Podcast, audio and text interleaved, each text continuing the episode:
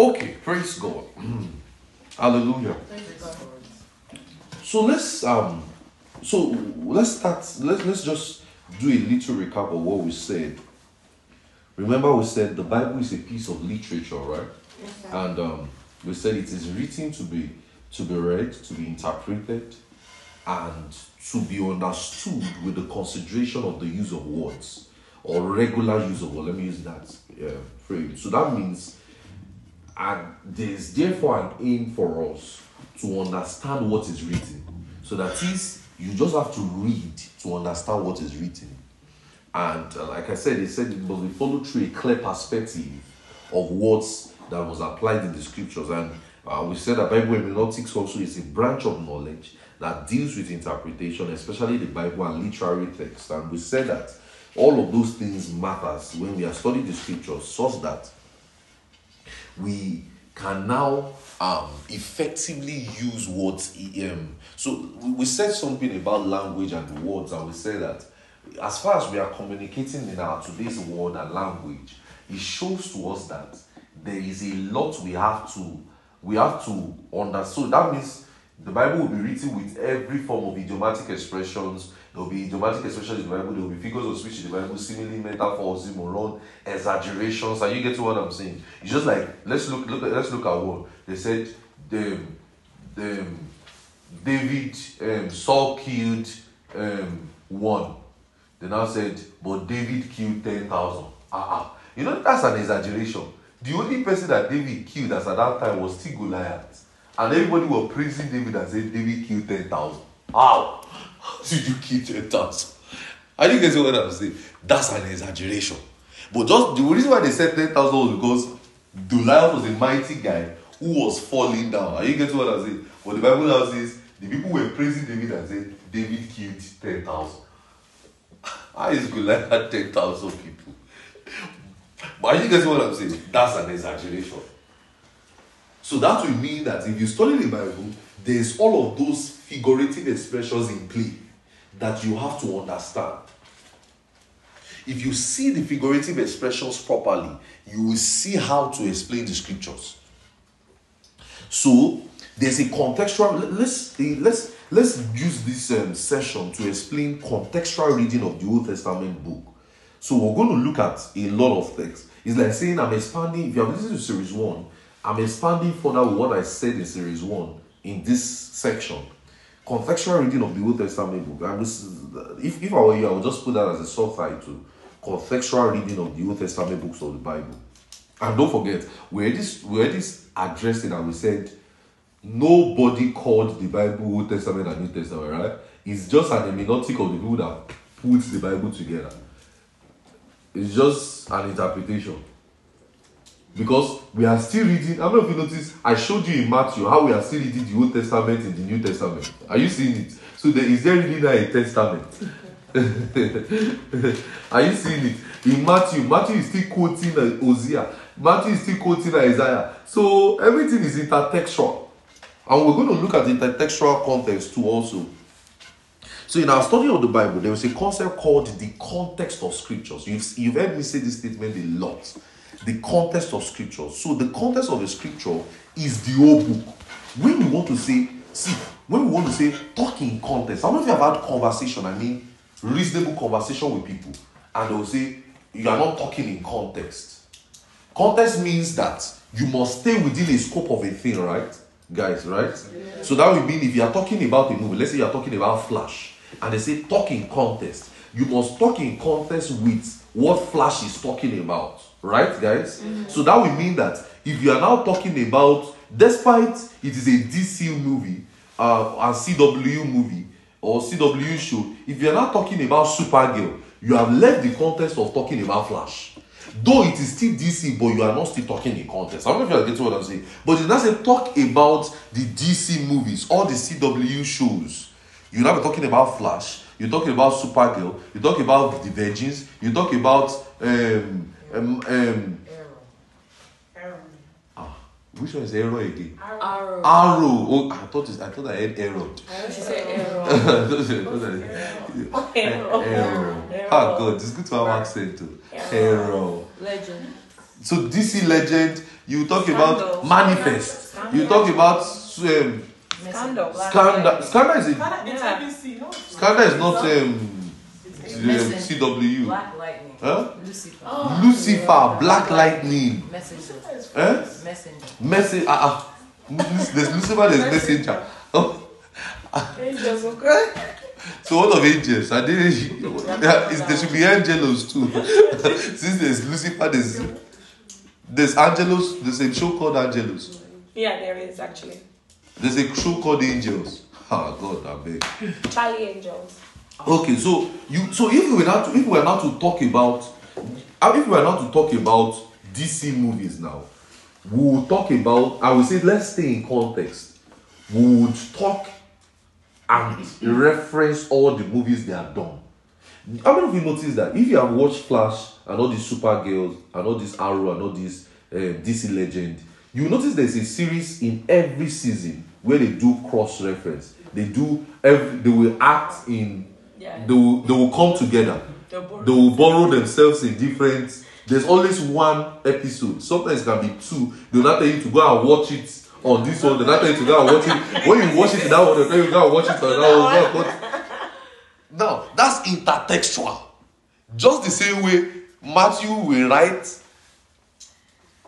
Matthew will write, Luke will write, and they'll just say, as it was said in Isaiah. What are they telling you to go and do? Go and read it. Are you saying what I'm saying? So for you to fully understand what I fully want to say to you guys here in this chapter. Because- So you see that all those ones you used to go and claim, I've read the Bible. I've read the Bible. I've finished chapter one. You not finish it. Because you did not go back. Are you seeing it? I've read chapter one. I've read two chapters. And in that chapter, there was a textual, especially people that like New Testament very well, because they like story. They like especially the four books, especially when they get to John. Jesus called out of wine. Jesus Lazarus. They shall like all of those things. And they don't know that in those texts, there was still intertextual. John was still telling you, if you read John 1 now, where it says, In the beginning was the word, you have to go back to Genesis to go and look for in the beginning. In the beginning was the word, and the word was with God, and the word was God. The same was in the beginning with God, and nothing was made with him, and nothing. That says, and this, and it says, the light was the light was the light of men. You have to go back to go and look for that light. If you get what I'm saying.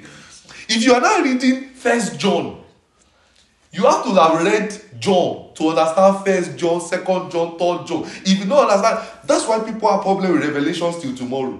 You have to have first read all the book that John wrote first. Just like how Moses, you have to read his whole five books to understand Revelation, to understand the, this book. You have to first read everything John wrote to understand what he's saying. in Revelation. That's what people say. He said the dragon. He said the this. He said he said there will be a time. How will somebody that write four books, John, First John, Second John, Third John, then and he, he assured you of your salvation in those books. He told us that. eh, he even told us in John ten, verse thirty-nine. He says, "He that he that his father has given me, no man shall pluck them out of my hand." He was the one that told us in John three sixteen. He says, "For God so loved the holy because this one, that whosoever believeth in him will not perish, but have everlasting life." He will now come and tell you in John, in, in Revelation, that see, guys, you are going to hell. Ah. Have you seen the problem? Yes, sir. That is the problem. It, it cannot balance. He used four books to prepare your mind that, guys, this thing is a vision. This thing needs to be explained. This thing is not that everybody is going to hell. This is not meaning that you are going to lose your salvation. I think that's what I'm saying. He has already used four books. Four. It's just like another Moses. you get what I'm Moses wrote five. He too wrote another five to explain to us that. So if you two are reading Leviticus and say, ah, ah, hey, what is killing animal, killing goats, they shall killing peace offering, sin offering. One day we'll study that Leviticus. oh. Peace offering, sin offering, hey, goat offering. What does this mean? mean? Let's say, ah, he, he has used Genesis, Exodus, he has used all of those things to prepare your mind. You, you just go to Leviticus and say, What's peace offering? They just offer the good and they did this. He also wrote numbers, Deuteronomy, two Korah where he put that one in the middle for you. Two Korah. Are you getting what I'm saying? Those are how to explain the Bible. Are you seeing? So now, we are looking at contextual reading of the Old Testament books. So in the Bible, so the context of the scripture is the whole book. So Bible context is to read the whole book, bearing in mind that it is surrounding words, phrases, and paragraphs. Words, phrases, and paragraphs. Don't think that when Paul was writing to Ephesus, he was saying chapter 1. or Moses was writing now chapter 1, verse 1. No, it was an interpretation. All those chapter and verses, it is the way they, they painted the Bible to us. One of the things we are going to study in this Bible Hermeneutics Series 2 is are there contradictions in the Bible? Because you're going to have people ask you those kind of questions. And we have to deal with it on time. Now, you will see all these verses and chapters. They were not something that Moses put. No. It is the way they documented it and the way the people that compiled the scripture, edited the Bible, put it together so that we can understand. That was their own interpretation. So when we read the Bible today, now we are reading verse 1, verse 2. Moses did not put verse 1, verse 2 there. So that will mean that as they wrote, there were paragraphs, there were phrases. Are you getting what I'm saying? There were vocabularies they used, and there were surrounding words. So that will mean that teaching the Bible text, teaching the Bible text within context implies that words will be taught and communicated with the original narratives. That's why we can go back to the Hebrew, we can go back to the Greek, we can check things that are there for an intelligent study of the scriptures. So it is elementary. It is elementary to envisage that context only mean reading. It only mean that you have to read a book alone to ascertain the author's intent. No, we can do historical background. It's just like I showed you in that session that lots. Now today, now you and I don't know how they cast lots in their day. It will take us historical research to figure out how the Eastern Near culture starts or cast lot because their culture was the Eastern um, Eastern Near culture, Near Eastern culture. How they cast lots in that their world. It might change now in this 2023, but we have to go back to that their world to find out. If we can find out how it is being done, we will know how to apply it in our world. How many of you are getting what I'm saying? We have to do those historical background. We have to check all of those things. So it is it is not so when we are talking about context of a book, context of a book also can also mean that we can use the Bible, we can use historical research. Are you getting what I'm saying? We can use not lost book, oh. we can use Septuagint, we can use Hebrew Bible, we can use Greek Bible. Are you getting what I'm saying? We can use commentaries to figure out the author's intent. So by reading the text of a book in context, the question being answered will be the following. One of, one of the questions that we need to answer is what is the narrative presented by the author to his reader? When you read the physics textbook, or when you read the chemistry textbook, or when you read an historical textbook, I, like I said, I'm a student of history. I, I, I my courses are the courses I, I studied and I, I, I still study involve around critical thinking, history, and all of those things. Now, and one of the things we are trained to do is to we write a lot, right? And we think and also we do research. Now, that will mean that I have to first see what does my professor want me to know? What is the intent of my professor concerning this course? Are you getting what I'm saying? When you pick the Bible, you have to first see what's the intent of Moses for us. I- no, none of you have ever thought of that things like that. All of us that all of you that use Ababu, uh, what textbook did they use here in the US uh, for biology and all of those things? We don't use books. They don't use books. It's not recommended. Whoa. Kaplan. Books. Kaplan. Say Kaplan. grow up with Kaplan. Kaplan. Kaplan. ATI. Kaplan, Yeah, Kaplan. ATN, ATI.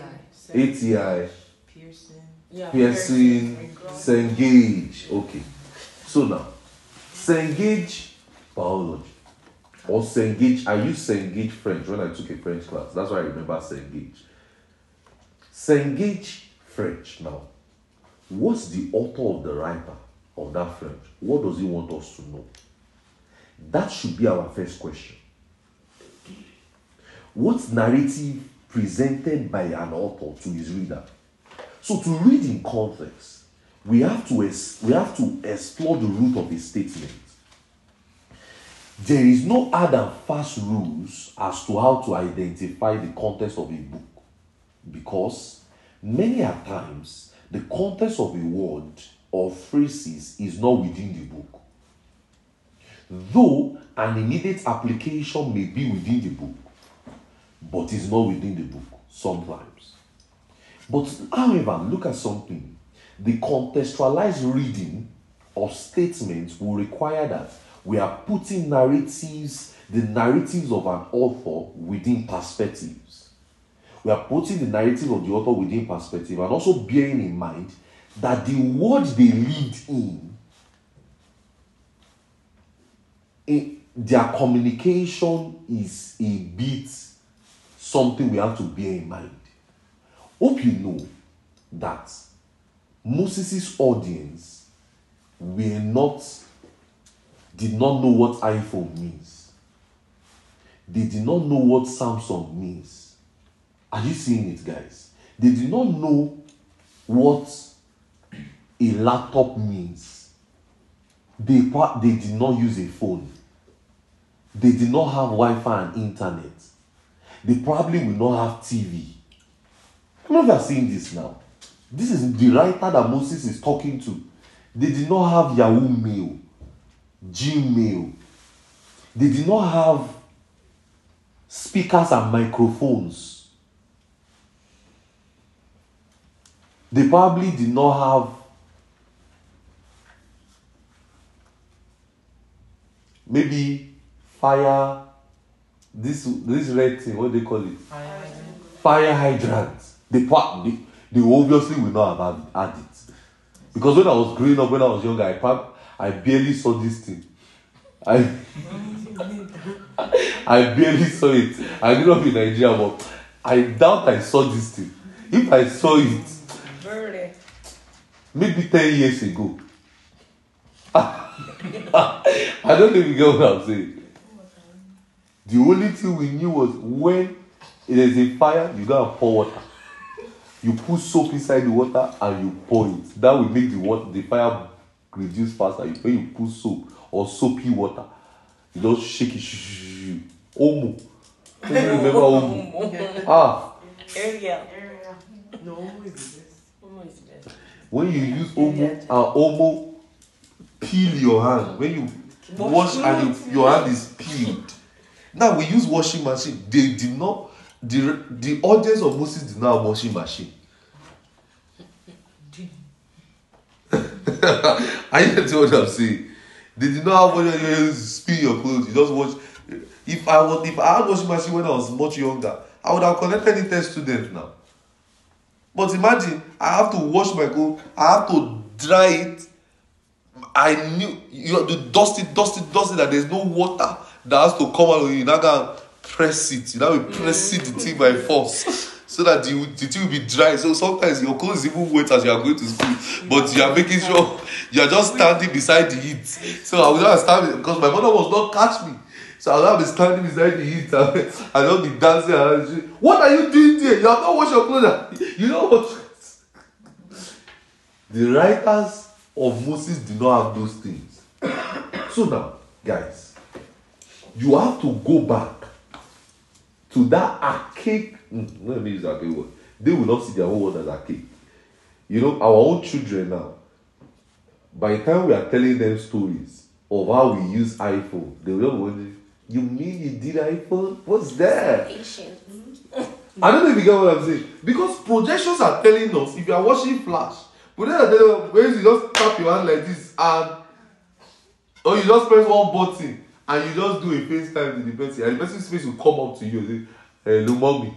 that is what projections are telling us will happen. So let's say the 2100 now, we are not going to be having iWatch again. Probably our computer, FaceTime will not be really FaceTime. Maybe you, the person will just appear to your face and talk. this is what you are seeing in the. You say, I want to call Indidi. Indidi will just appear in the sky. Hello, I'm here. now, because technology, they started doing.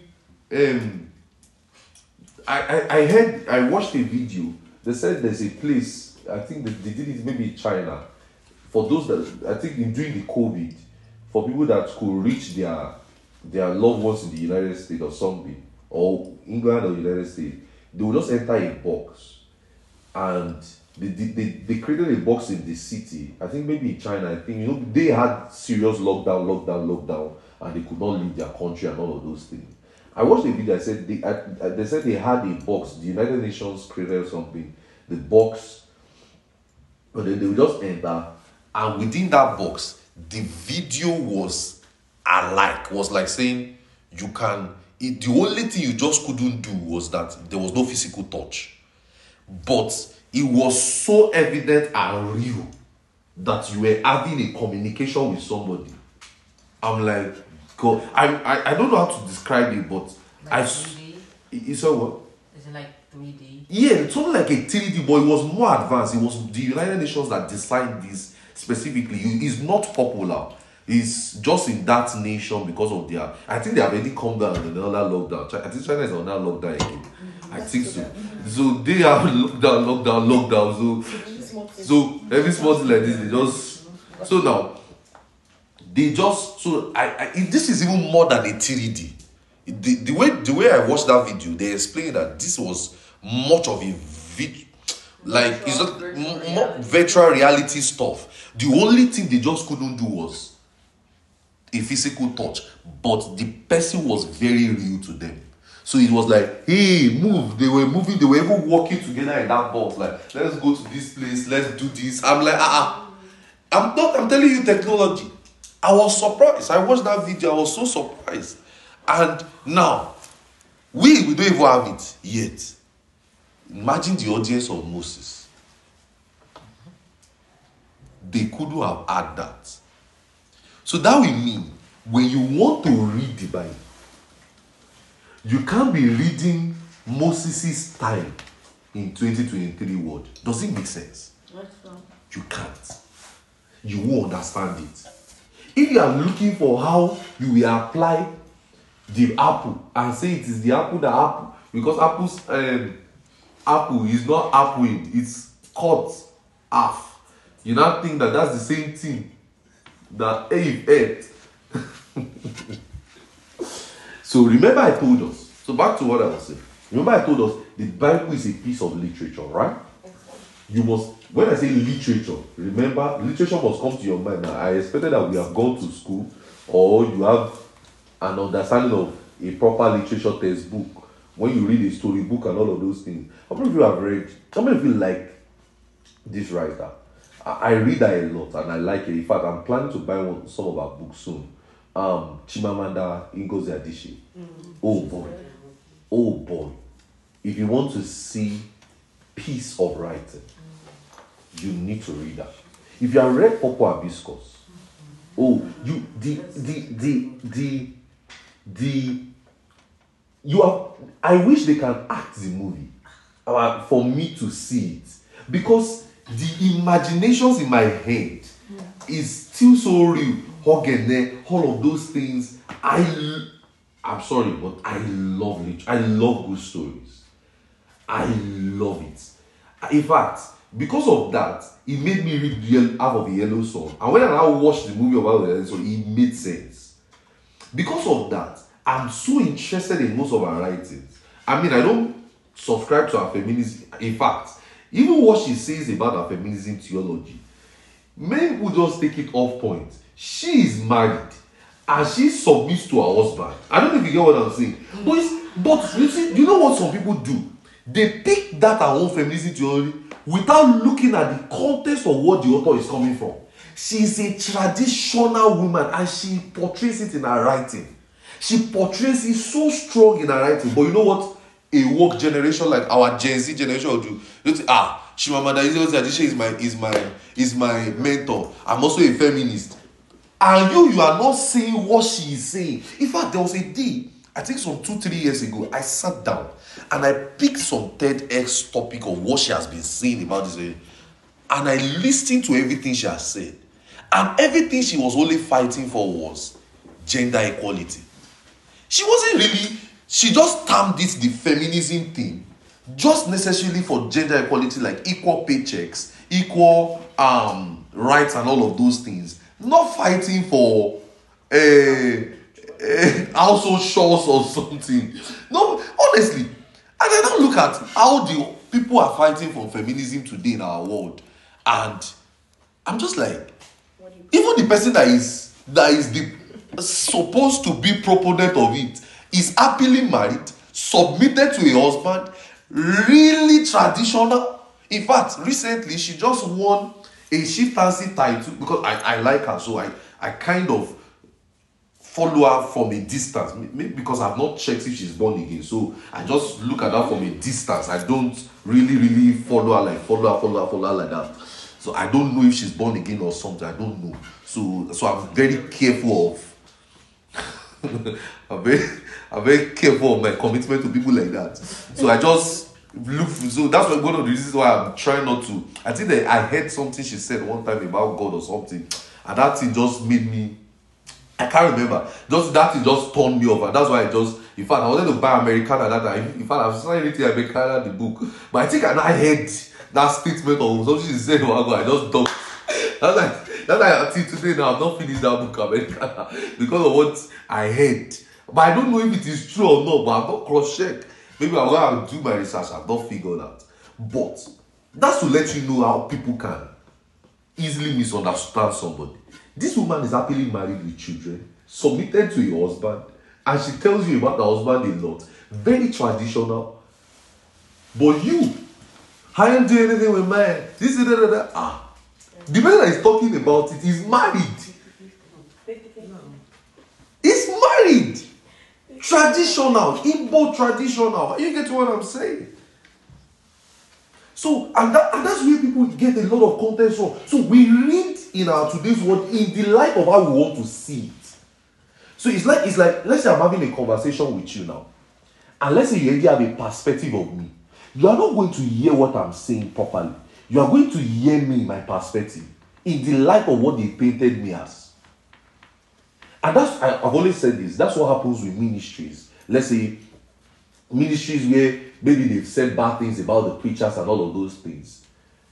In your mind, even if the preacher is saying the right thing, that thing that they said about that preacher is still clogged in your mind that you cannot really hear it. I don't even know what I'm talking about. Let's say they say that preacher is a thief. That thief, and that's what the devil does. He uses the venomous words as his thing. One of the things I'm going to teach us later as, as we grow in ministry, dealing with the attacks of the enemy, is that the devil uses words and he paints, it's as though that word stays on people's face. Ah, that preacher is a thief. Is a thief. Is a thief. So if you click on his messages, all that will come to your mind is ah, is a thief. Is a thief. Is a thief. Is it? And that thing can kill the ministry, and that's how the devil works. That's why I always tell you to be don't don't spread news about preachers. It it affects. It can make them even go into depression and go and commit. It, it, some people can't do it. Some preachers will just go into depression and you just see that they are dead, just because of those words they said. In fact, so I will give you an instance. That thing happened to Kenneth Hagin's ministry, such that in Kenneth Hagin it was reported that in, in the early 90s, when Kenneth Hagin hold camp meetings, it was reported that 25 to 30,000 people attend the meetings. But his son now said a statement one time and said that um, he's not going to marry a black woman, he's going to marry a white woman. Now, that is his preference. But you know how the devil works. They picked it and now started saying Kenneth Hagin is a racist. And that affected the entire ministry, such that the, the attendance of camp meeting from 25 to 30,000 reduced to 3 to 5,000. Till today, A lot of preachers that used to follow Kenneth Hagin today left Kenneth Hagin because of that statement. Because they said, ah, he's a racist, he's a this, because of what the son said and what he did, and which is very wise. Kenneth Hagin never addressed it till he died. My pastor used to say, and my pastor cried one time, he said, I believe he didn't die an happy man. He said that is why he's protecting his legacy till tomorrow. Because he believes that ah, after everything we work for, after all my suffering in ministry, 70 years in ministry, 25,000 people are catching the word, the word is growing everywhere. Just a venomous word that somebody said and they misinterpreted and they misconstrued affected the entire ministry. He gave us another instance of K.C. Price, Reverend Frederick K.C. Price. He was preaching in the internet and saying, he was preaching on TV and the media did something. He was saying, look at what prosperity is. Prosperity is about this and that and that and that, money, all of those things. But that is not what the Bible says prosperity is. Look at how the internet now caught it. And that's why I'm very careful of this internet world.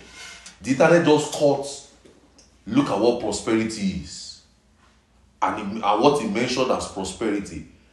They did not align, they did not continue that statement he said, but this is not what the Bible explains as prosperity. They now tagged him as prosperity and spread it around the United States on the news that K.C. Price. You know what K.C. Price did? Everybody sued them. Ah, he called them, he said no. And that was, and you know what they did? And you know how many people will not believe that again? Many people, you know that that thing now, a lot of people that want to be critiqued before, they even have issues before, that is what weakens them already, and they'll just hear something else, and they'll just, and that's what will just make them stop listening. That's why I'm very wary of all these stupid people that do YouTube channels and create one thing and just want to spoil a preacher. Even if a preacher doesn't preach the truth, why do you have to go and put fake? Uh, this and that. This preacher exposed. This. Uh, what is the meaning of that stupid thing? I know what some people do. That is what they are going to click on, and that is why they don't understand the Bible till tomorrow. They say, hey, that preacher that preached it is fake. He was exposed. Is this? So when you now want to explain it, they are, when you now explain the scripture to them, they are hearing you in the light of what they heard from that preacher, and their minds are blocked. That is what the devil does. Venomous words. He used it to, and that's what the devil used to finish ministries. Bad press. Just like how people used to talk about me too. They say, die your mercy. His own is just things of the spirit, tongues. Okay, go to go to that church. They always just they should be starting in tongues. They should be praying. They should be this. They teach the word long. I'm not going to stop. It's you that will not come. The word will keep growing. Hallelujah. That is it. But, and that's how the devil used those words. Just so that people would see you in the impression.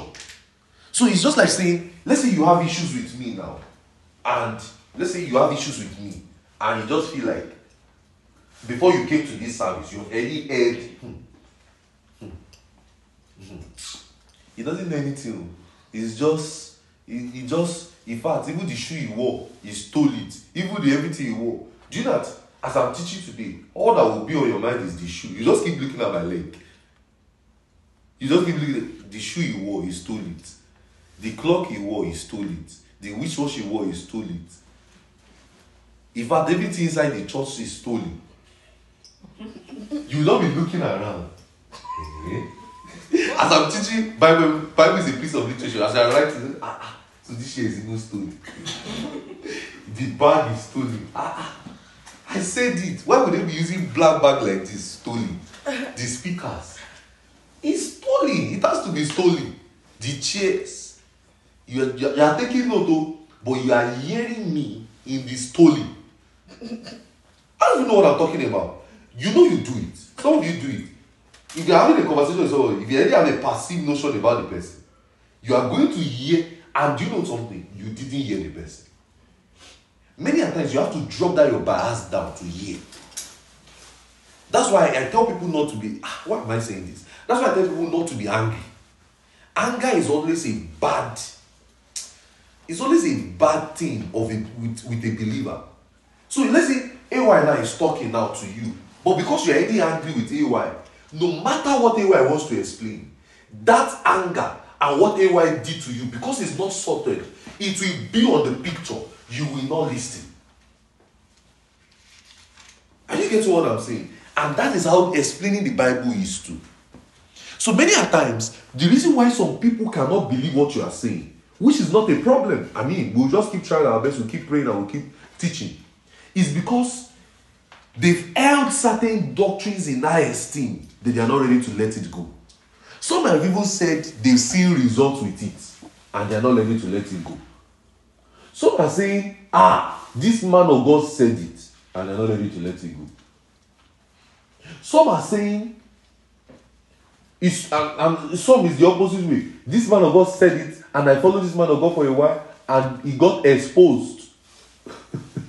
you know, that they do on YouTube video, exposed. So you are still saying the same thing that he said. You you don't see that. I mean, if I've been on outreach before and you're talking to people and, they're telling you, I've heard the same thing you said before, and they're not saying, but it is not true because this person said. I mean, if I've heard, I mean, if I've heard people say that, you know, would you know what is happening? They are hearing you in the light of that person, and that's how the devil works, and that's how he hinders the gospel. Does it make sense? Venomous words. Venomous words. So, and those are things I don't know why I said that. That's not even in my in my script, but I'm sure it's going to bless you. So that's um, talking about preachers. I, I warn people against it. It's it's it's not good. Ah, it's not good. It's not good. It's not. I told you in, in, in section one. I told you the story of that um, Charles, uh, that John John Wesley and George Whitefield and all of those things, and how the the doctrines. Now they resolved their issues, but till today, there is there is that clash that they separated. So some people believe a faction, and other people believe a faction. Till today. So, note that. So the Bible is a piece of literature, like I said. So it is very literal. It will adopt diverse literary devices that were to convey the intent of the writer. So that we note that every literary work will first carry the mind of the author. What is the mind of the author? So many times when I read a book, um, I remember when I was much younger, I read this book by Showale Shoyinka. Um, no, is it Ola Shoyinka or Ola Rotimi? I think it's Ola Rotimi. Um, our husband has gone mad again. I've never read that book. Ah, you need to have. Read. You need to. Have you, I think I read it. yeah, our husband. Now, if you if you if you if you read if if you take the title, the very thing on your mind will be, our husband has gone mad again. I don't know if that's the real title. I don't know. My husband. Is is it? Eh? No, it's, no. The, the, there's another one for the girls that did that. That's the real title. The gods have gone mad again. Our husband has gone mad again. Yeah, I think that's the title. I think it's Ola Rotimi. There's also one. Chinua Achebe, Things Fall Apart. Not. Uh, Ola to me is um, the gods that the, the husband have gone mad again. I, I, I remember I read that book when I was much younger. I read the one too. There's one. Hmm. In fact, we even use it to act. I don't know. how- A lot of people struggle with Wole Soyinka's book, but I love Wole Soyinka's book. Trials of Brother Jero. I know if I've read that book. Oh boy. Oh boy.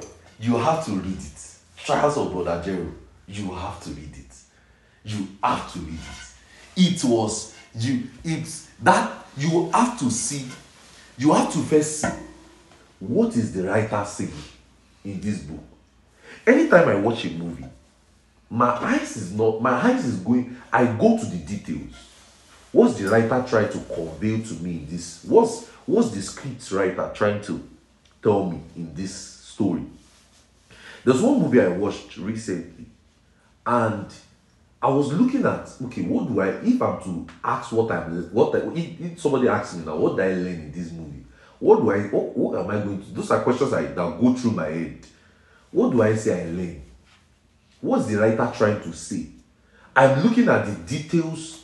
I don't know, but me because of how we're trained to critique things. I remember I took a poetry class, and one of the things they taught us to do is how to critique, how to find fault Not just that, wow, this poem is nice. Out of 514, wow, it is nice.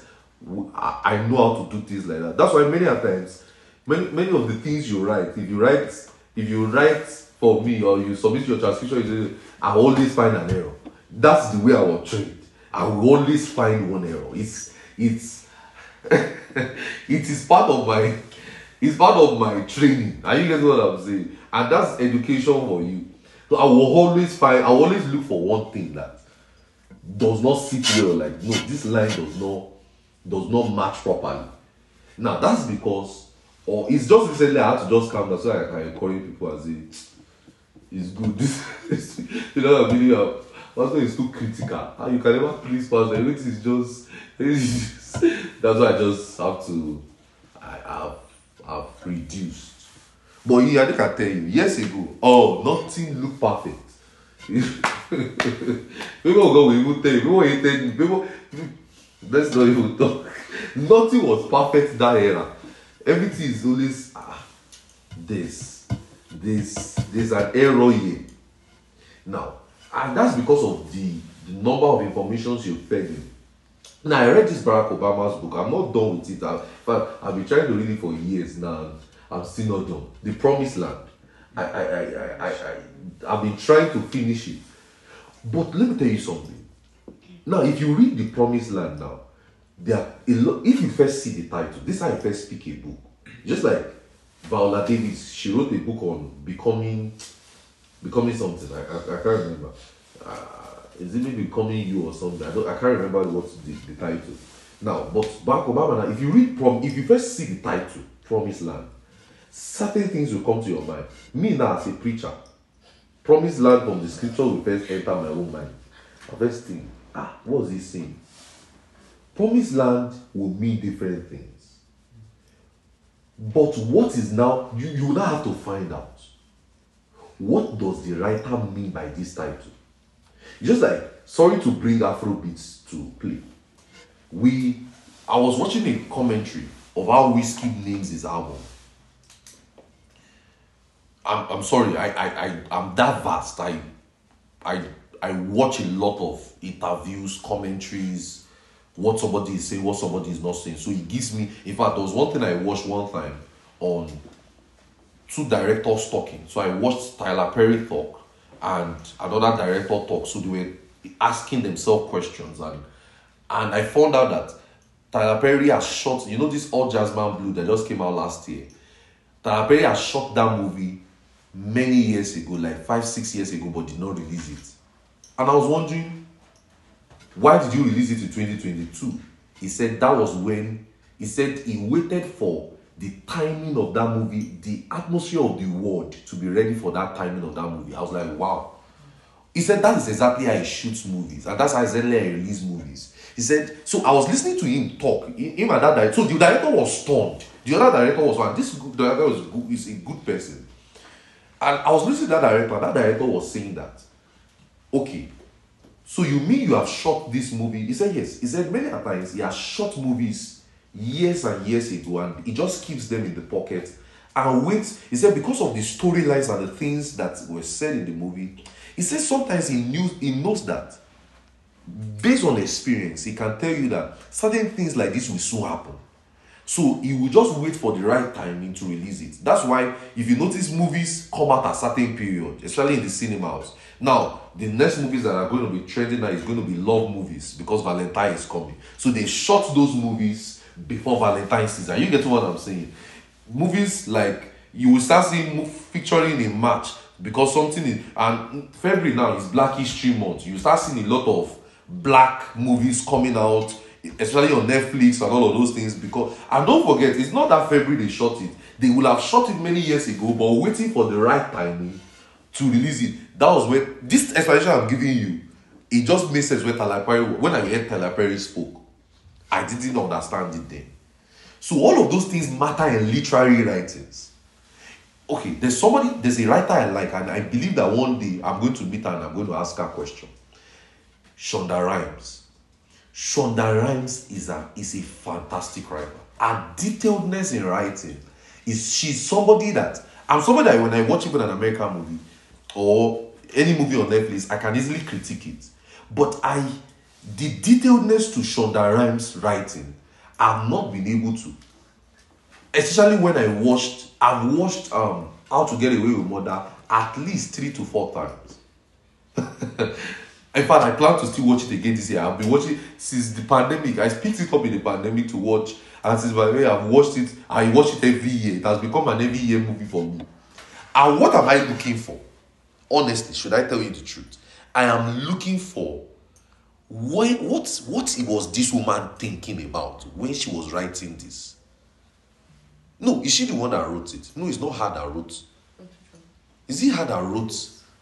Is it Shonda Rhimes that wrote? Yeah, Shonda Rhimes and somebody else. It, she had an assistant writer also. She also wrote Grey Anatomy. Shonda Rhimes wrote Grey Anatomy. She has a master class. I don't want to do master class. I want to meet her. to I want to be able to pick her brains. There are questions I want to ask her. Because when I look at how to get away with murder, one of the things I'm looking at is their detailedness. How were they able to, you know, how to get away with murder started with uh, this woman just coming to the class and all of those things. But do you know what? There's a lot of scenes before that time. I will never get it. They are flashing back and coming back, flashing back, and they did not miss any detail. How were they able to do that? That's a lich. That's how I studied. That's don't just watch entertainment things to to just be carried away. Ah, it's a good movie. No, that's not how I watch movies. I watch movies because of my literary appreciation. To look at the movie and I'm like, wow. Because one day I believe I'm going to write. I'm going to, I believe someday that I trust God. We're going to present to the world a theological thesis. We're going to present to the world a, a, a, a material that is going to outlive the ages.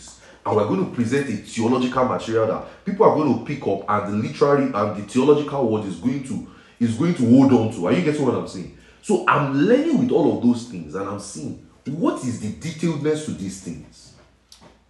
How are they so? How were they able to communicate their intentions properly in such a way that I've not watched Grey Anatomy, but people that watch Grey Anatomy can tell you. I, I, the reason why I can't watch it is because it's too long. I, I can't keep up with that that that series. But I wish, honestly, I wish to watch it just because it is Shonda Rhimes. I believe one day, one day, I'll just pick it one day and just try to watch. But one of the things I told myself to do is I will go and read all the plots, read all the scripts. I, I, I can I can appreciate or imagine things properly with my brains. I will just read it instead of sitting down. Ah, someone that wants to say it will not be the same, but whatever.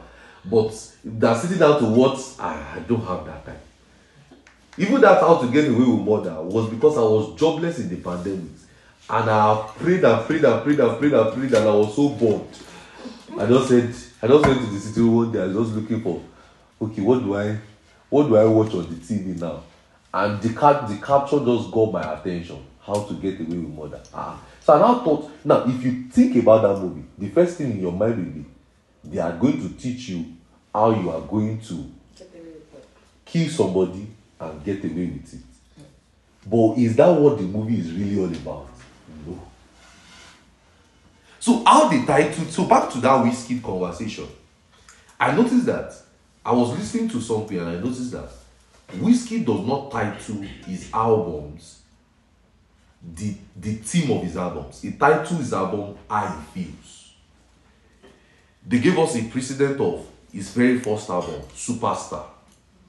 The Superstar album does not, nothing in the album look like Superstar, but he was feeling like a superstar when he released the album. They gave us the second one, Ayo, Joy. Nothing was sounding like, it means he was just joyful at that time and he released an album. They gave us the third one, Sounds from the Other Side.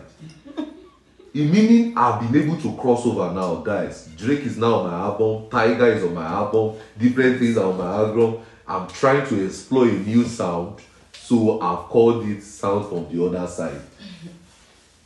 He released another one that trended. Um, this one, Lagos, made in Lagos. There was nothing in the album that looked like a made in Lagos. In fact, all the songs sounded more Caribbean than a Lagos vibe.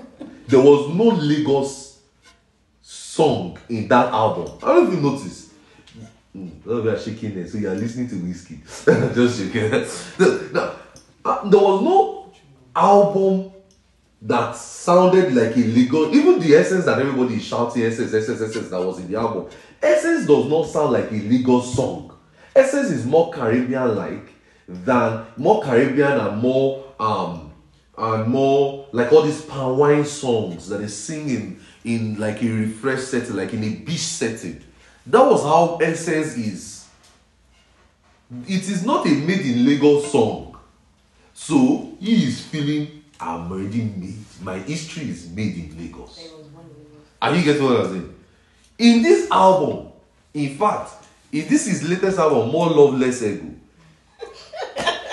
the wordings of most of the lyrics, he was more prideful in the lyrics, and he titled the album More Love, Less Ego. Meaning, every so now, so we can safely say Whiskey now has a Didache, has an hermeneutics to his to his album. No, that is how to study people.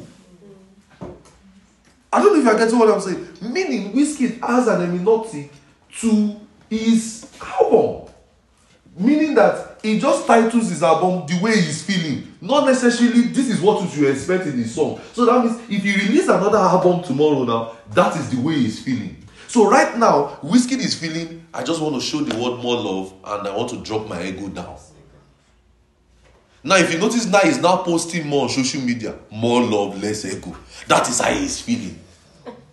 Are you seeing? Are you seeing how to study people? That is it. So you have to first understand the intent of the writer.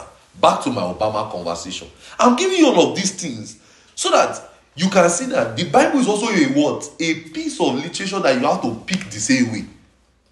Back to my Obama conversation. Obama wrote a book, The Promised Land. In my mind, I was so eager to read it. Number one, I love Obama. I love his administrations. It's, it's, it's an administration that he killed Osama bin Laden. I believe that was one of the most successful things he did, in his career. They were able to hunt down the a terrorist that terrorized the world and all of those things. His administration did a lot of tactical stuff. The only thing I don't like about his administration is the signing of um, gay and all of those LGBTQ community and all of those things. That's the only thing I don't like in the administration. But other things, I've watched his interviews and his presidency and everything and the recap of his presidency. And you can see that a 40 something year old man was that tactical to carry out certain things that America needed at some point. It was when he came into power in 2008, America was in recession and was able to take America off that recession. Are you getting one? America was in not just in recession. I don't know if you can, those of you that are in America in 2008, I don't know if you, I don't know if you were in America in 2008 you will notice that there was deep poverty in America in that time. We read of those things and those things we we're hearing it in schools Then We're wondering if America, then we're seeing Africa, like, if America can go through recession, who are we in Africa? are you getting what I'm saying? So now, and was able to successfully carry out the country and bring the country back to an economic state that such that other presidents are still building on his economic plan till tomorrow. So he was that tactical. I like it. So when he was to write a book on Promised Land, my mind was, what is his Promised Land? His Promised Land will, Promised Land will mean different meanings, right? If you are a scriptural person, now your Promised Land will mean Canaan. Promised Land will mean the Spirit. Promised Land will mean different things now. But with his context, it means I've reached my rest. Meaning, I've done everything I needed to do, even at 50 something years. Are you getting what I'm saying? I've gotten to my promised land. So he now started with a story of how he got into the campaign, all of those things, got into the presidency, the White House. I've not finished the book, but I know that that's where he's trying to get to. That now I'm done with office. This is what I'm doing in my life now. I've gotten to my promised land, my eventual destination. I feel I'm not I've not finished it too, but I can readily tell you with the little pages I've read that that is what he's trying to say. So now, this brings me back to the Bible. So I said all of those things to show you the Bible. That the mind of the writer or the mind of the author matters. I showed you Wizkid, right? I showed you Shonda Rhimes. I showed you um, um, Obama. eh? Obama. Obama. I showed you Chimamanda Adichie. I showed you, in fact, you saw what? I showed you Tyler Perry. In fact, Chimamanda Adichie, She writes more on cultural things. She likes to, she doesn't, she's, in fact, I think I watched an interview and they were asking her, why is it that you write much of cultural, you know, Igbo, um, in fact, there was a title she had to title a, a book, Ijele, or something, that, because she wants to show the Africanism of her stuff. And because our mentor is Chinua Achebe, and one thing that Chinua Achebe did is to show the Africanism. Chinua Achebe never broke the fact that he was an African, he was an Igbo man in all his writings. It was very evident. So she is carrying that same portrait. So if you read, if so, if you want to understand Chimamanda Adichie now, one of the first persons you need to first understand is Chinua Achebe. You have to first understand that our, our, our mentor, that this man did not break, the man did not vouch. Even when people were crossing over, getting awards, getting everything, Chinua Achebe did not change his style of writing. I am an African. I am going to stick with my writing as an African. I'm going to stick with my writing African stories. I'm going to stick with my being African. That so despite Chinua, despite the international recognition of Chimamanda Ngozi Adichie, she's still sticking with that facts. So one of the first things, no matter the book she will release tomorrow now, the very first thing you must understand is this is going to be from an African perspective again. Are you getting what I'm saying? She's going to explain the story and make the world bring. So she's going to what you what you want to learn in a movie is how to communicate an African. If you read Purple Hibiscus, Purple Hibiscus is so intelligent. I love that book and I love the detailedness in Purple Hibiscus. It is so intelligent that she brought an African story and make it so relatable that a random person who is not an African will understand. I mean, she she her use of words, her portrayal of words were so were so deliberate, and that's intelligence. So the mind of the author matters. So now it's just like how I told you whiskey album now. You go back and pick whiskey albums now, and you will listen and you find out that there was nothing made in Lagos that was made in Lagos here. All the songs were Caribbean like. Um, more love well Lego. The words he said in the song were more ego. In fact, they had to give us the analysis of the things he was saying and how prideful he was in the in the album. But that was how he was feeling. Are you getting what I'm saying? Yes, sir. Are you are, are you seeing it now? That is how to. Now let me give you. I wanted to give you a lot of it, but I'll keep that one for. For When is it? Keep it for when it's only. I'll keep it for when it's only him. I don't want to. I don't want to. I don't want to put it side by side with other. When is it? I don't want to put it side by side with other writers. We have to leave him as as the king that he is. So I'll give you his hermeneutic more later, but not now. So I, I don't want to talk about Nigeria. I will now put him there. No, God forbid. I'm sorry that I even mentioned his name. All right. So now, now I can give you an hermeneutic on my pastor. No, I'll put him on the side of his own. I'll, I'll put him on the side of his own. To understand eh, you have to, you have, the way I teach, the way I talk, the way I'm even doing my hand like this is from somewhere. the way I write, if you go and pick an Onayeka's book and match it with the way I write, you know it's the same. That is so it's like saying we have picked something. So you have to first understand the mind of the author. That is why you will notice, even in the mails we are sending, we barely share stories, doctrine straight up. I don't know if you notice. If we are writing all our materials that we have written, doctrine, no story, that and it's coming from somewhere. So you have to first understand the mind of the author. So now, what's the mind of Moses?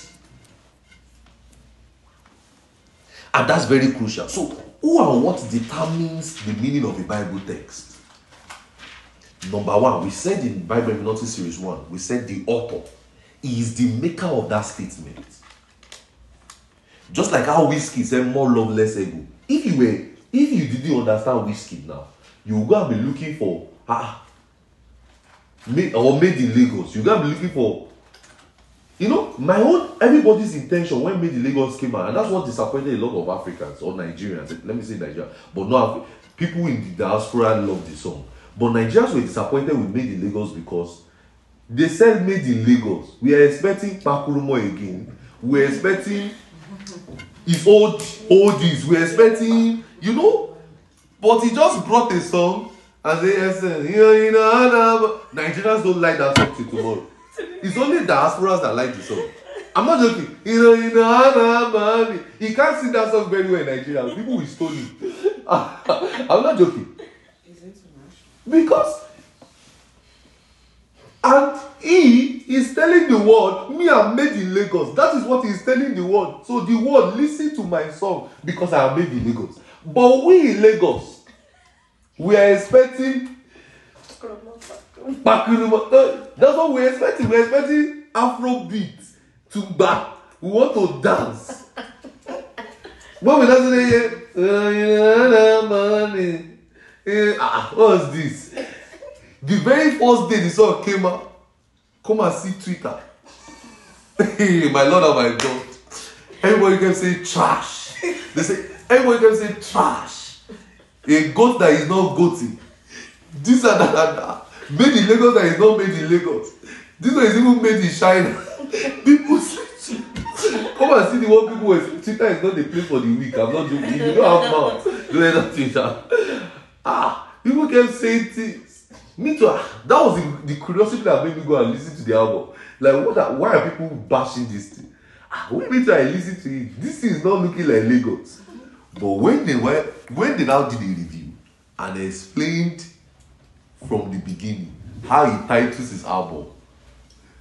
So that means when you release an album, don't expect. Just just hear the album as this is how I am feeling. Are you getting what I'm saying? I was I was listening to Fireboy. And Fireboy said the way he titles his album is the way he wants people to feel when the songs come out.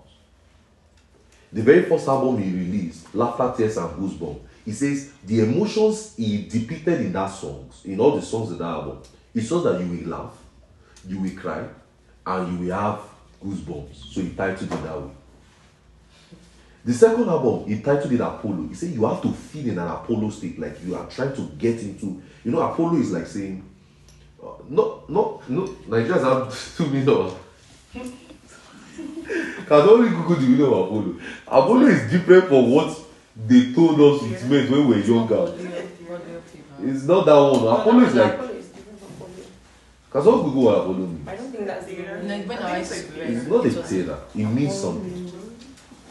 It's a what? What is It it? means something.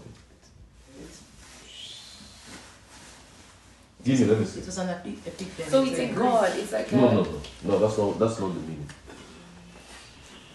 So, ah, when it comes to, when it comes to music, it simply means like it's like an ancient great age, a very young handsome man, but it simply means a state. Let me tell you what it means. Where what people have turned it to be. I don't know if it is right. Mm. Let me not say anything. Oh, so it's um, it's a music that have such harmony and delight that could ease people's pain. Okay, ease people's pain. So he released an album and titled it Apollo because he wants people's pain to be eased. Are you getting what I'm saying? So he titles his album the way he wants people to feel about the song. Now, Wizkid titled his album the way he is feeling. Are you seeing the and the third album? I've forgotten the title of that one. What people should know it. This one he released last year. The new album, right? Playboy. I think it's Playboy or something. He wants people to he wants you to listen to the music and start feeling like I want to be a playboy. Are you getting what I'm saying? That's his own hermeneutic. So the author is the maker of the statement. You have to read So, and I said, is the maker of the statement. and I said, what did I tell you in series one that the author is the, the, the encoder. the encoder. Is the encoder, that is the one who initiates the code. And we now said the reader. The reader of the statement is the audience and the decoder. And we said the text, that is the statement, the sentence, the clause, the phrase under consideration, and that's the code. So we'll just um we'll just check some few things and we'll call it a day today. Right? We'll check just rule one and we'll just check three rules. And I'll check and we'll explain can a text, one of the things we explain in section 4, can a text has multiple meaning?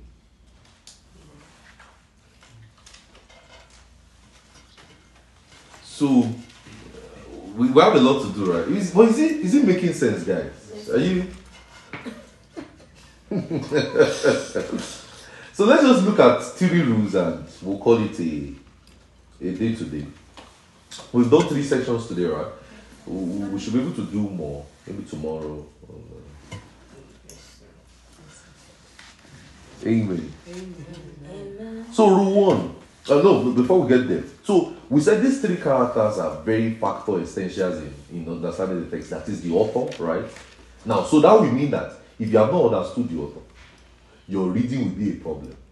Now, if you do not understand what Wizkid was saying now, with more love, less ego, you will listen to the albums thinking you want to feel more less ego, not knowing that that's the way he feels. Are you seeing me? So if you have not understood the author, you as the reader will have a problem. And the, all the text will look somehow to you. Just like how in Lagos was trash to Nigerians. Not knowing that it was not made, it was not really made in Lagos. And people were now asking, where did he make all the songs? He made them in UK. He barely made any of that song in Lagos. so, why did you not try to it? That was his own. Are you seeing it? So that would mean that those guys, so it will therefore be pertinent for us to examine that. Those three factors govern the rules of Bible hermeneutics and all of those things. So now let's look at some basic rules. Applic- um, so I will look at certain texts of scriptures and we'll call it. Um. Look at rule one. So the Bible text under consideration provides its requisite meaning. That is, this this is a fundamental rule which is valid to the degree that it is not subject to implications or diverse meanings from the reader. It's set back within a text of scripture, thus amounting to a problem of applicability of the text. In interpreting a text of scriptures, there are oftentimes limitations within the text, which is why the text must be given its wildest application and must also be applicable to the reader or the audience. Now, I'm going to explain. In Rule 2, Rule 2, under this approach, the reader provides the meaning of the text. Many a time, its results are unpredictable, as the, as, as the interpretation of the text is susceptible to diverse subject views of different readers, as well as prevailing opinions or belief of the day, which may not be applicable to the author's original intent. That is, people can you will just subject your opinion to what people said or the happenings of today's world and you now interpret the scripture in that way. Mm-mm. Another three, under this ideal circumstance, the author of a text ought to provide the meaning of the text since he wrote it, as it is the safest mode of interpretation. Many of us want, want things like that. That since it's the author that wrote it, he should provide the meaning of what he's saying in the text. Now, this thing that I told you about Wizkid now, do you know that he has never said it? He was somebody who just studied him properly, that was able to analyze this for us. I say, guys, eh, if Wizkid release album, stop thinking that is what it is saying. But look at what so it's because that's so it's absence of clarity from the author So many times when the when the author did not give us the, the interpretation, it's the, there will now be like an absence of clarity from the author. Then other rules now become applicable, such that the author of a text may sometimes may not have control of the interpretation given to his writings, most especially when he makes an encompassing statement. In such instances, it carries an application, and the application or, or eventuality is oftentimes wider than the author's intended, wider than what the author intended at the time writing. Since the authors of the text of the Bible are unavailable to clarify them, it therefore implies that the meaning will be derived from the text itself, also bearing in mind some fundamental rules such as reading in context. Now, it's just like saying, I tell you, go and help me to touch the speaker and move the microphone setting a bit higher. Now, I didn't give you the exact number I want the microphone to be. You know, I've lost a detail in clarification, right? That will now mean that when you get to the control room, you are going to be thinking, what number can I put it? That is what many of us do with text. Some texts that look like there was no clarification from the authors. We are now left with how do we clarify this? What's the author saying? I'll give you an instance. Just like one text that people have turned into miracle money, where they say Jesus went to pick, Jesus told Peter to go and pick um, coin from the mouth of a fish, and that was used just once, and everybody has turned out and said it is a miracle money. Now, I don't dispute it. I believe in miracle money. I believe that I believe in all miracles. I don't dispute miracles. But I'm not going to use that text to explain miracle money. It's that simple. Why? The text does not follow the flow of the statement for miracle money. Does that make sense? Does it make Yes, sense? So many times, I'll read this three again.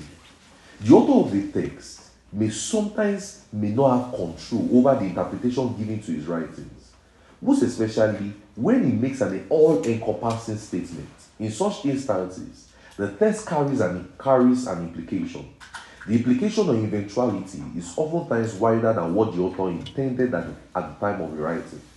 Since the authors of the text of the Bible are unable to be able to clarify them, it then implies that the meaning will be derived from the text itself, also bearing in mind some fundamental rules such as reading in context.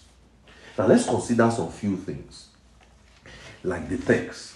In ascertaining, in, in ascertaining the text, what the text entails, it is important for us to ask some questions like, what are the norms of language? A norm can be defined in a as a customer. When we say what are the norms of language, we're trying to. Don't forget, for us to, this Bible is written in words, right? So that means we have to understand what words is all about. Just like I remember when I was much younger, when I'm reading a show, Wole Soyinka book, or especially Wole Soyinka book, I'm always with a dictionary. He writes with dictionaries that he writes with words that vocabularies that cannot be easily understood. So many times, um, I'm cross-checking what he says because you will write too many vocabularies in Ghana, and you now be wondering you don't even understand this thing. So you don't want to lose the intention of the author, so you have to quickly go to your dictionary to read to check. Now, so what are the norms of language? A norm can be defined as a customary situation or a circumstance or a standard pattern of behavior that is considered normal in a society. I'll come again. We are don't forget we are saying we are considering the text. Are you getting what I'm saying? You know we said the author, De- decoder. the, The author, reader. the reader, and the what? Text. The text. So we are considering a few things that is the text now. I think we've done the author, the reader, and Bible Notice Series 1. Yeah. and even the text, but we are still because the text is our major deal. We're still looking at the text again, and then we'll go back to Moses. One of the ways we'll write, one of the things we're still going to study in this Bible hermeneutic series three, or series two is uh, oral traditions. How did Moses write? Moses was born in Exodus 2. How did he know the whole of Genesis 1 to 50? We're going to study it in this in this um, not today, but in this series. It's going to be there. We're going to study Hebraism, the study of Hebrew and all of those things. What's what it means and all. So we have, we have kinds of things to look at. So be open, right? You're open for study, right? Yes, sir. Should be should, should be open for Bible study. Bible study is sweet.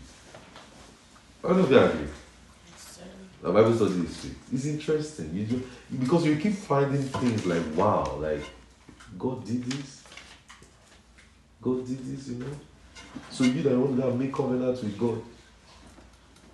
It's God that makes covenant with man.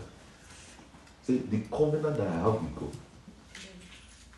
Rich kid. All right. So the norms, I'll say define it again. The norm. So uh, we are going to look at an example of the norm, and that's where we're going to stop today on Esau and Jacob's story. That Esau and I love, uh, rated. Uh, what does this? What is this saying? So when I want to teach much later, or did God do it later?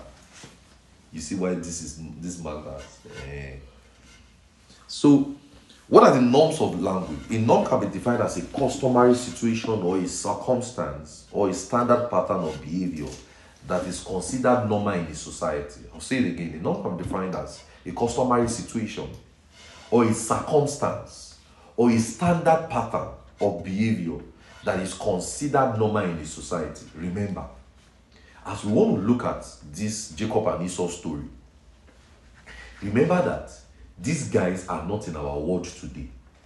Are you getting what I'm saying? You know, if I tell you, look at Malachi 1, verse 3, verse 2. Malachi 1, verse 2.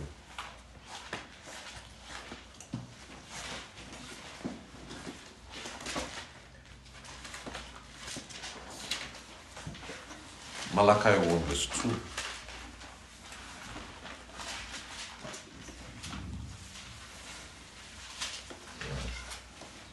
Are we? He says, I have loved you, said the Lord. Yet ye say, wherein thou hast loved us, was not Esau Jacob's brother, said the Lord, yet I love Esau. In verse 3 now says, But I hated Esau, and laid his mountain and his heritage waste for the dragons of the wilderness.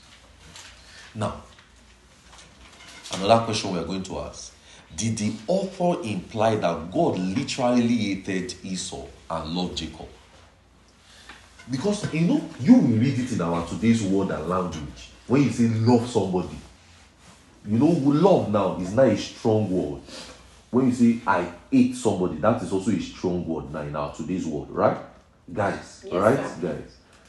Now, did the author imply that God really hated Esau but loved Jacob? Now, the word hate is translated from the Hebrew word sin, S A N E. Now, why are we using the Hebrew word? We are going back to the originals, the word they use in their day. Are you getting what I'm saying? To see what it means. Now, in our today's word, love means I love you. It's two ways. Is either you are saying it casually or you saying it because you mean it. I love you. Or I hate you. I think you know what I'm saying. It's two ways. Now, the word hate is from the Hebrew word sin, S A N E, and it implies to prefer less. To prefer less. That's the word hate. Now, you know, that is not hate in our English word. Guys, hope you know. It means to prefer less. Now, this take out the purview of literary meaning. Now, you know, if you are to read it in literal meaning, you just go and say, God hates Esau. God loves Jacob. So whatever happened to Jacob is because God loved him. And whatever happened to Esau, God hated him already. You will read it in today's world. Are you getting what I'm saying? That's literal meaning. So, and and and uh, hate means to detest somebody for something, to have a distaste for somebody or for something. And you get what I'm saying? That's what our word, our language means. But basically, the word hate, when in comparison with the word love, implies preference. It's like saying, I prefer pounded yam to eba. I prefer yam to rice. Does that mean that I hate jollof? Are you, I, I guys, are you seeing? I prefer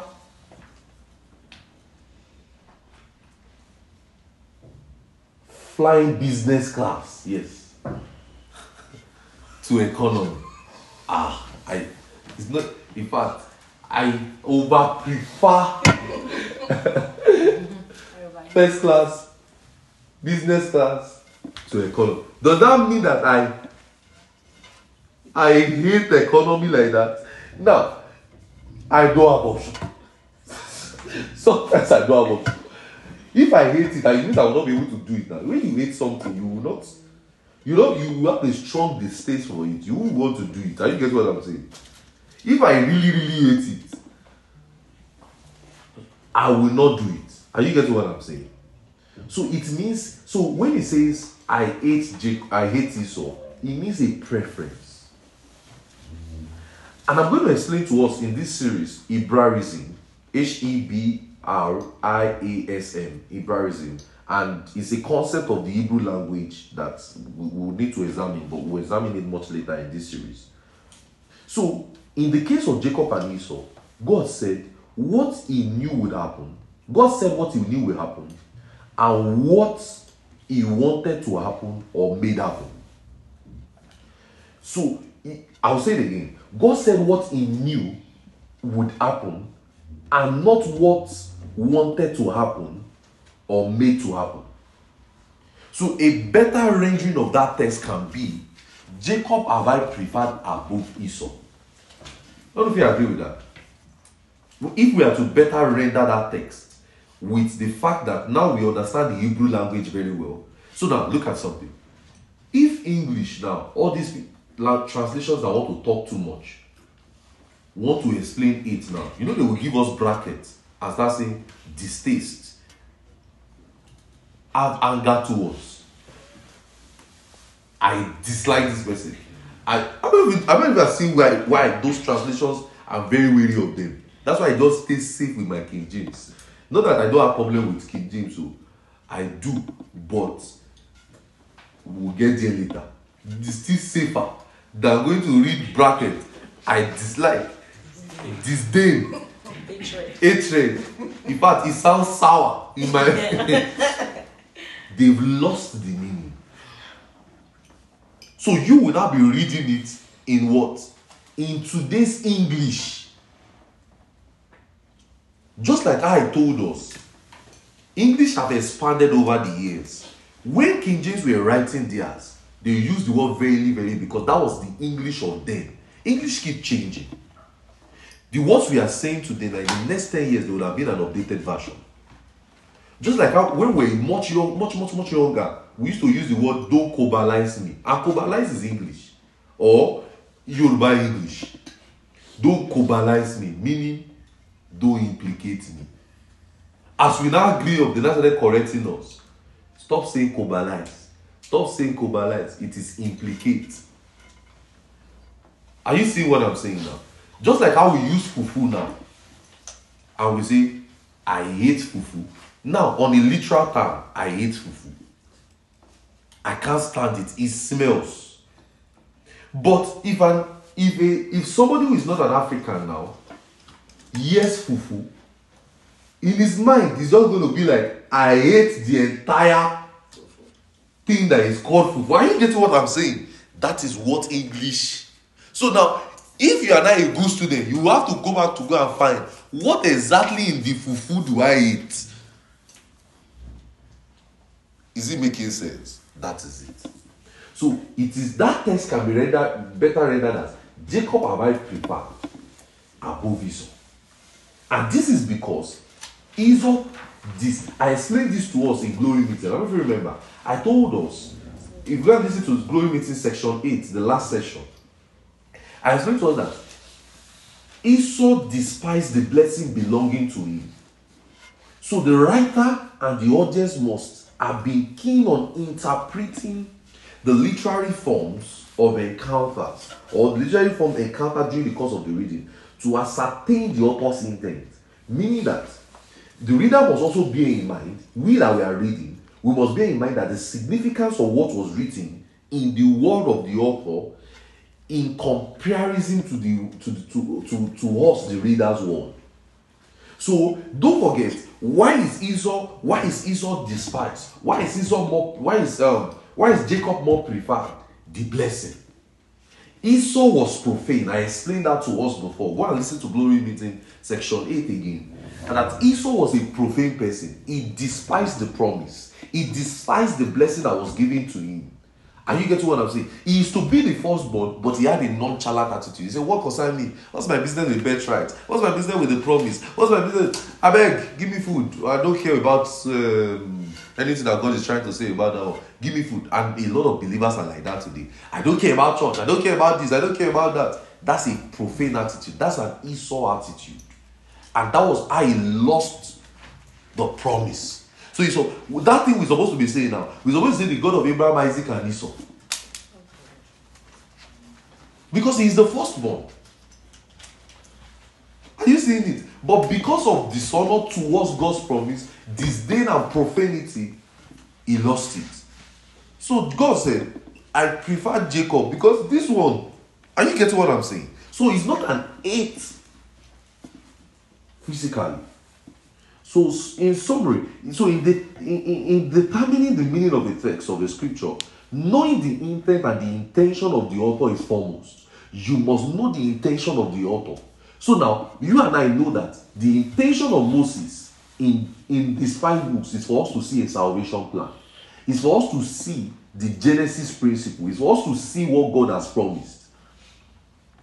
So at times, there are no further supporting texts to corroborate what the author means. Notwithstanding, the meaning of a text, notwithstanding, the meaning of a text primarily resides in the author.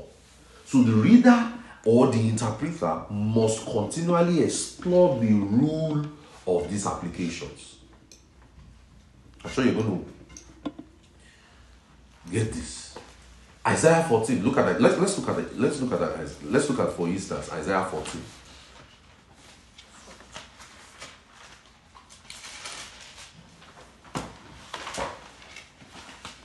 Let's look at that Lucifer story.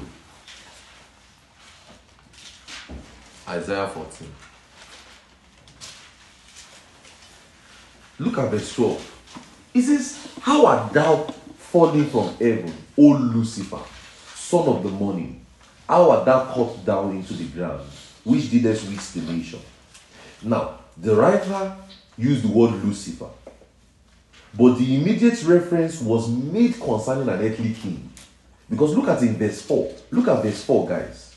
It says, Thou shalt take up this proverb, saying, The king of Babylon, say, eh, thou shalt take up this proverb against the king of Babylon, and say, How art thou oppressed? How art the oppressor ceased, The golden city ceased. Then he continued his narration into that verse 14.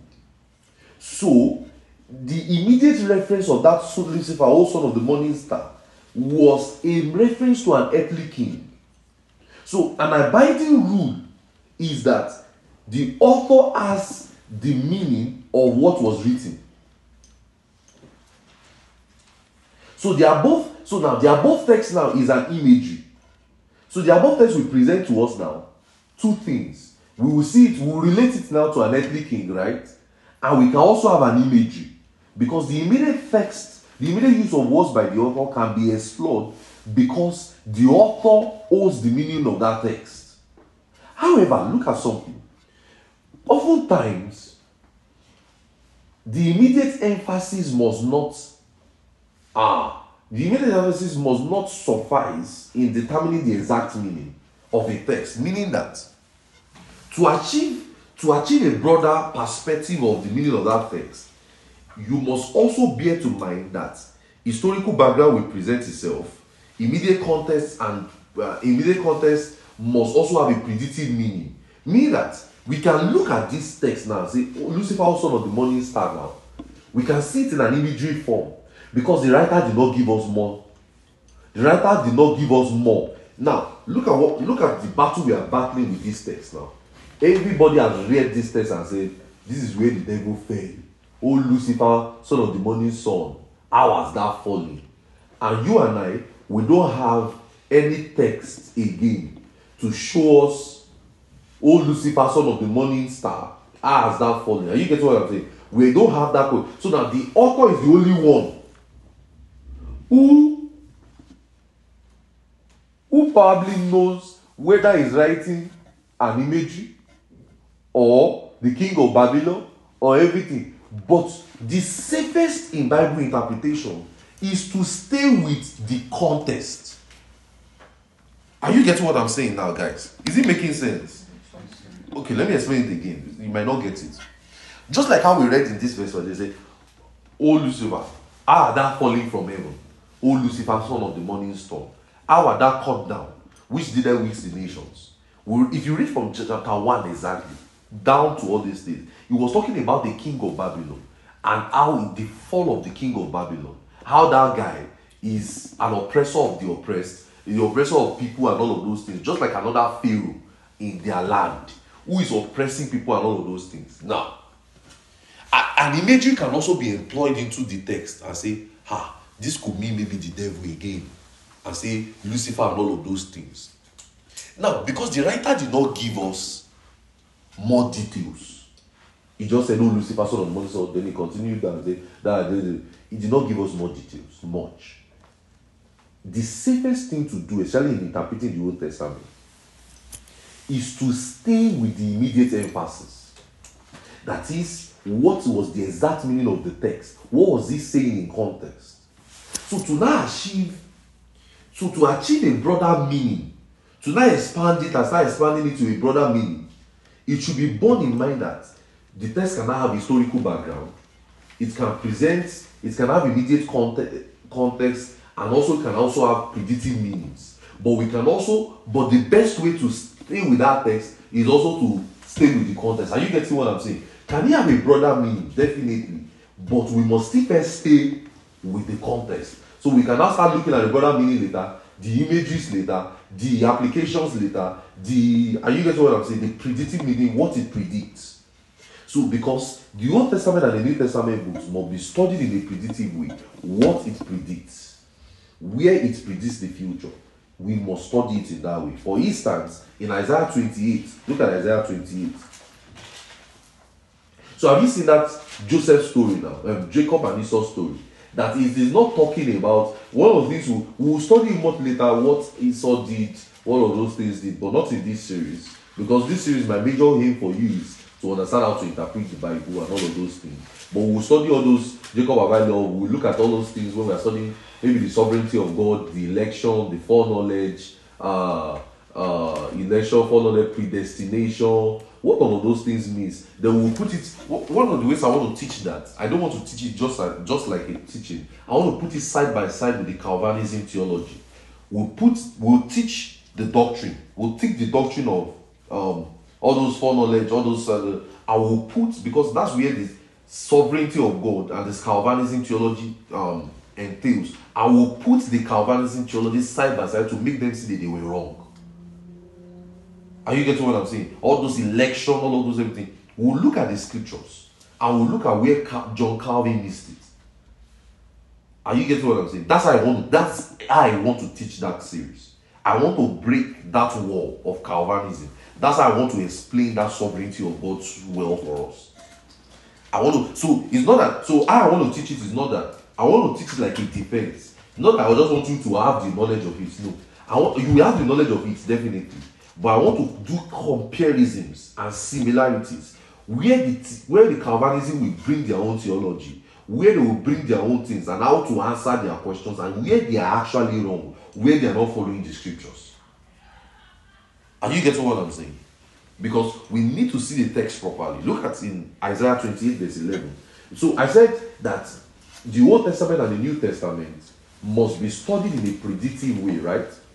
Where it predicts the future. We must also see where it predicts the future. In Isaiah 28, verse 11.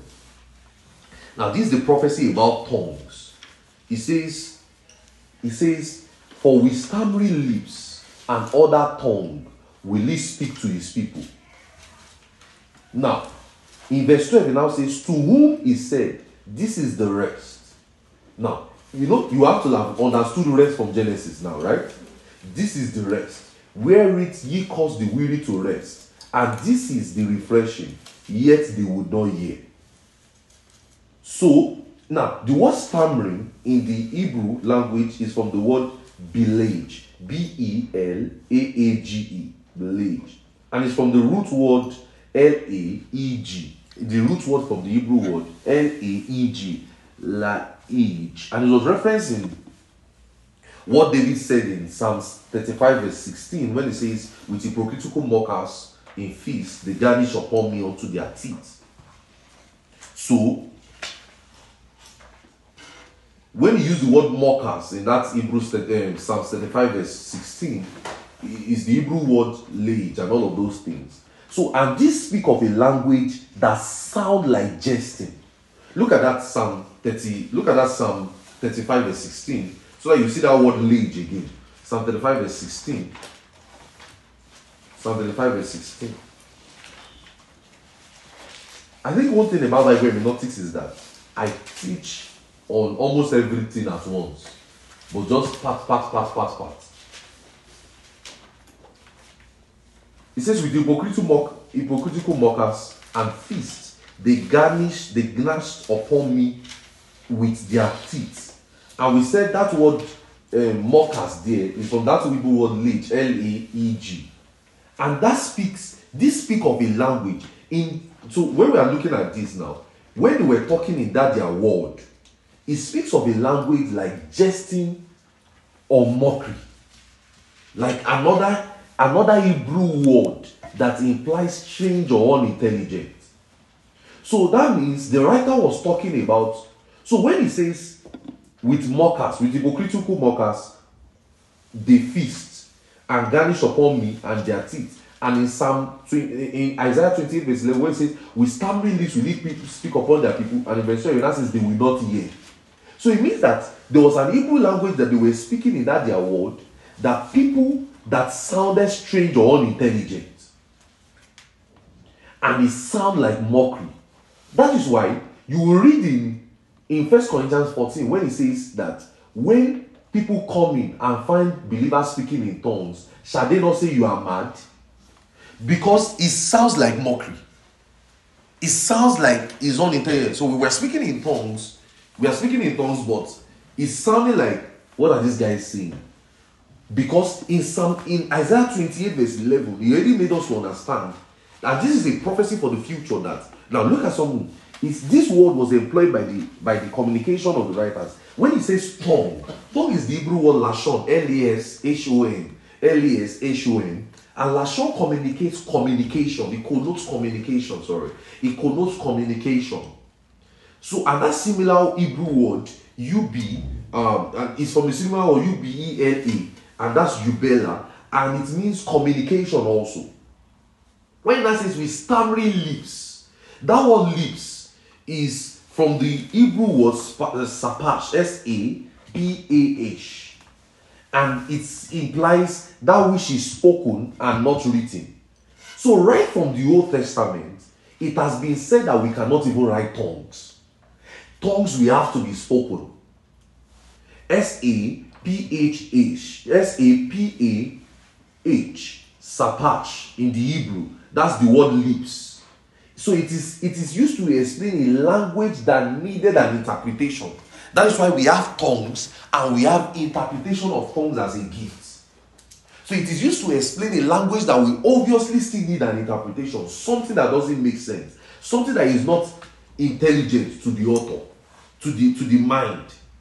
So what was Isaiah doing in that Psalm 28 verse 11? Look at Psalm 28 verse. You know I've been telling you that one time, I'm- someday I'm going to show you tongues from the Old Testament. I think I just did.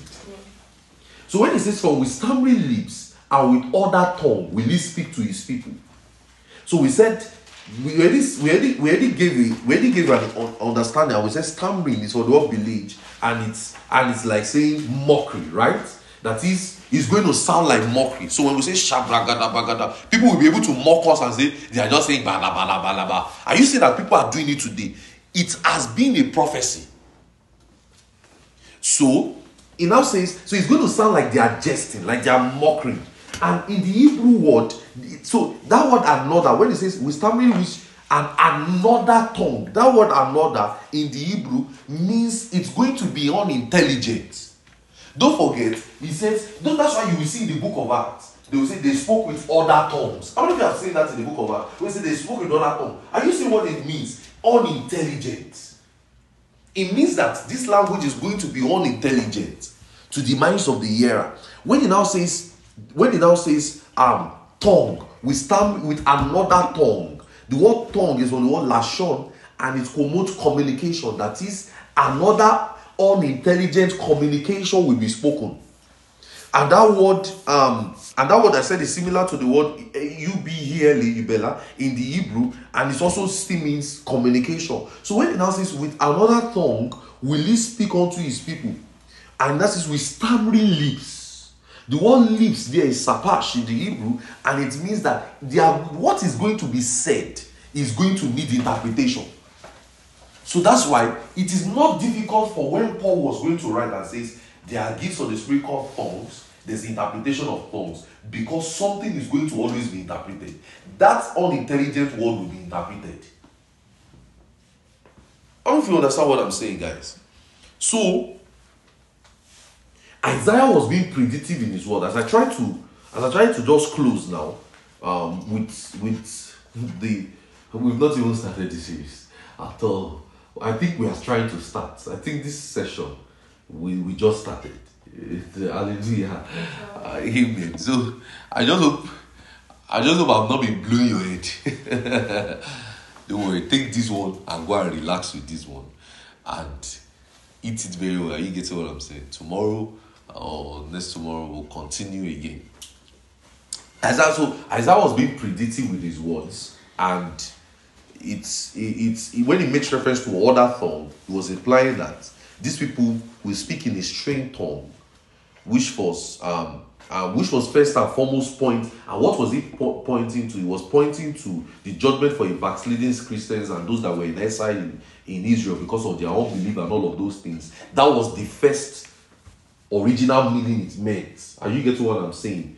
So if you were to study in proper context, what it meant in this Isaiah 28 verse 8 is like saying the judgment for the backsliding Christians, such that they would speak in uh, because of their exile, because they will be exiled in another nation. They will not start speaking in that language that they did not understand. They will not be mocking them. Are you getting what I'm saying? So, but on a broader platform, we can drive home. Are you seeing how to expand it? We now can broaden the platform now and say this can be a description and a prophecy of tongues. Are you getting what I'm saying? So, so we can drive up the narrative of tongues. So in context, the author sought to make distinction of the saved and the unsaved in this text. And he was presenting tongues as a sign to those that believe not. Because now they will be exiled, and some people will move to another city. They will now be speaking the language of this other city. These people that are in this city will now be mocking them and saying, Oh, they're just saying shit, and they don't even understand what they are saying. That was now a description to us now as a sign. So when when the Bible is now telling us in Mark 16 that this this sign shall follow them that believe, are you saying that it was a sign that followed those people that believe also in this Isaiah's word? That some people will go to another nation and they will be speaking in a language they did not understand, and some people that are in darkness or some people that are in exile will be mocking them and saying, "Look at them." She just say she. The same thing is happening to us as believers today all believers are mocking us today, speaking in tongues, and they are making jest of us and saying we are speaking in gibberish. Are you seeing it? It has been a sign from what? From Isaiah. Are you seeing it, guys? Yes. Brother pastor. So now, now, if you were to see now, what was the first original original um, interpretation? Isaiah's audience, right? The Babylon, the exile world, right? The people that were saved and the people that were not saved, right? That was the first original audience. But if you're now to take it, uh, use the Bible interpretation rule now and draw it on a broader perspective, you are going to see that it relates to tongues. I don't know if you agree. Let me see if you agree. That's good. So that is exactly how the Bible is. So it's the same thing. So when we say the writers of the New Testament book wrote in concordance with what was in the Old Testament book, they made use of something called identification unifiers. And that's where we'll stop today. The, so what the New Testament writers made use of is a, is a term that I think I will figure out who wrote this term, but I think it's my pastor that, that, that drew this term, this terminology, theological word, identification unifiers. And it means to bridge the gap of interpretation and communication, which may substitute of language between periods and all of those things. So, what is happening is that there is now a unifier in the scriptures, identification unifier in the scriptures. And what, what does that mean? Is to bridge a gap in interpretation and communication, which may subsist among languages or between periods. Meaning, I can still use the same language, I can still use the same words, only that the meaning of that word would not be the same. It's just like saying, I'm using, I'm writing a mail. Hope you know that in the early 50s now, when they say they are writing a mail to somebody, it is like they are sending it physically, they are writing it with a physical hand. But if I use I'm writing a mail now in 2023, it means I'm sending it to your email address. Are you getting what I'm saying? That's because there was no Yahoo Mail, there was nothing then. So now, but I can still retain that same word mail in our today's word, but it will mean two different things because of the author. So that word mail now is now an identification unifier. I don't know if you understand what I'm saying. So I'm now using it to bridge the gap of this word and that word. I don't figure what I'm saying. Just like I was saying, in the early 50s now, you can read a material now in the early 50s, in the early 40s, and they will say, I wrote a mail and I sent it to somebody. Right? The, the writer might not tell us they wrote it to a zip code or something. They will just say, I wrote a mail and I sent it to somebody. It is expected that you understand that in that their word, they didn't have their own mail. They didn't have Gmail, right? So that means they sent a mail they wrote it and they wrote they wrote it handwritten and sent it to a post office and they delivered it. But you know in our today's world, yes, we still do it, but that's with packages, that's with everything. When we want to write email now to your professors to everything now, you send it through Gmails and everything. But imagine, so now when we now use the word I wrote a mail, that I wrote a mail now has now become a what? A unifier, identification unifier to bridge a gap.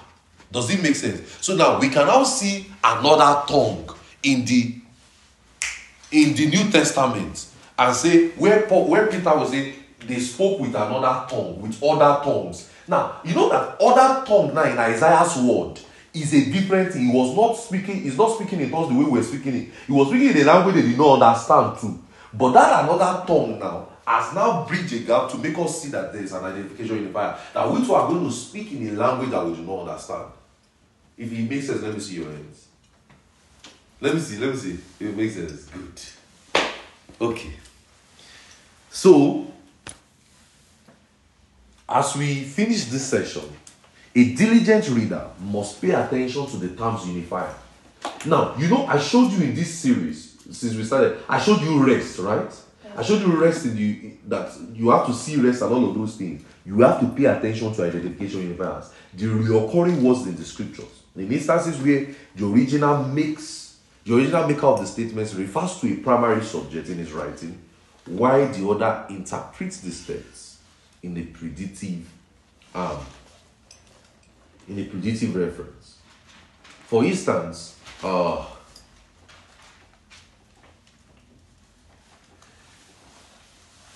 mm, okay, I'll, I'll, I'll just end with what C.S. C.S. Lewis said, and we'll just end for today. We'll, we'll do other things next week, next time. He says, An author does not necessarily understand the making of his own story. C.S. Lewis in the 19th century is is a scholar. He said something. He said, An author doesn't necessarily understand the making of his own story better than anyone else. I know if you know, I know if you understand that. And that's the truth. You know, when you write something and you are communicating it to somebody, only you know what you are deeply writing. I don't know if you understand what you're saying. That is what is with the That is the issue with the Bible. And so C.S. Lewis said, and that was a century scholar in those their days, he said, an author doesn't necessarily understand the making of his own story, rather better than anyone else. So with this, we, we've been able to um, reach a point and we've been able to say um, the author's intention needs to be synchronized with the reader's word, regardless of uh, whatever word it is. Are you getting what I'm saying? And that's how we're going to study the scriptures. So now we're going to still pick. So when we keep studying the scriptures, we're going to have one of the things we're going to study in the next time is how to read the Bible backwards. Um, um, does the writer solely own the meaning of a text? Can we have multiple meanings of a text and all of those things? So that reading makes us to see the scriptures properly, such that we can now understand the scriptures in the light of how it was written and how it was said. Does that make sense? So when we can see the scriptures in that way, we would be able to explain it for So, so when we now start asking ourselves perplexing questions like, can a Christian smoke? Can a Christian drink? Can a Christian do this? Now, what we are going to do is use these identification unifiers. Are you seeing it now? We are going to arrange what was used in their word and what was relating to our own word and see the connecting dots to it. That is how to interpret the text of scripture. So when we now start asking those questions, is it like is it is it okay for a Christian to do this? Is it okay for a Christian to do this? Yet those things were not expressly written in the Bible. But what can we make use of? We can use the identification unifier to see, okay, what was applicable in their own world that was condemned and what is applicable in our own world too. And we're able to see what is right and what is wrong. Are we blessed? All right, that's that's what I have for us today.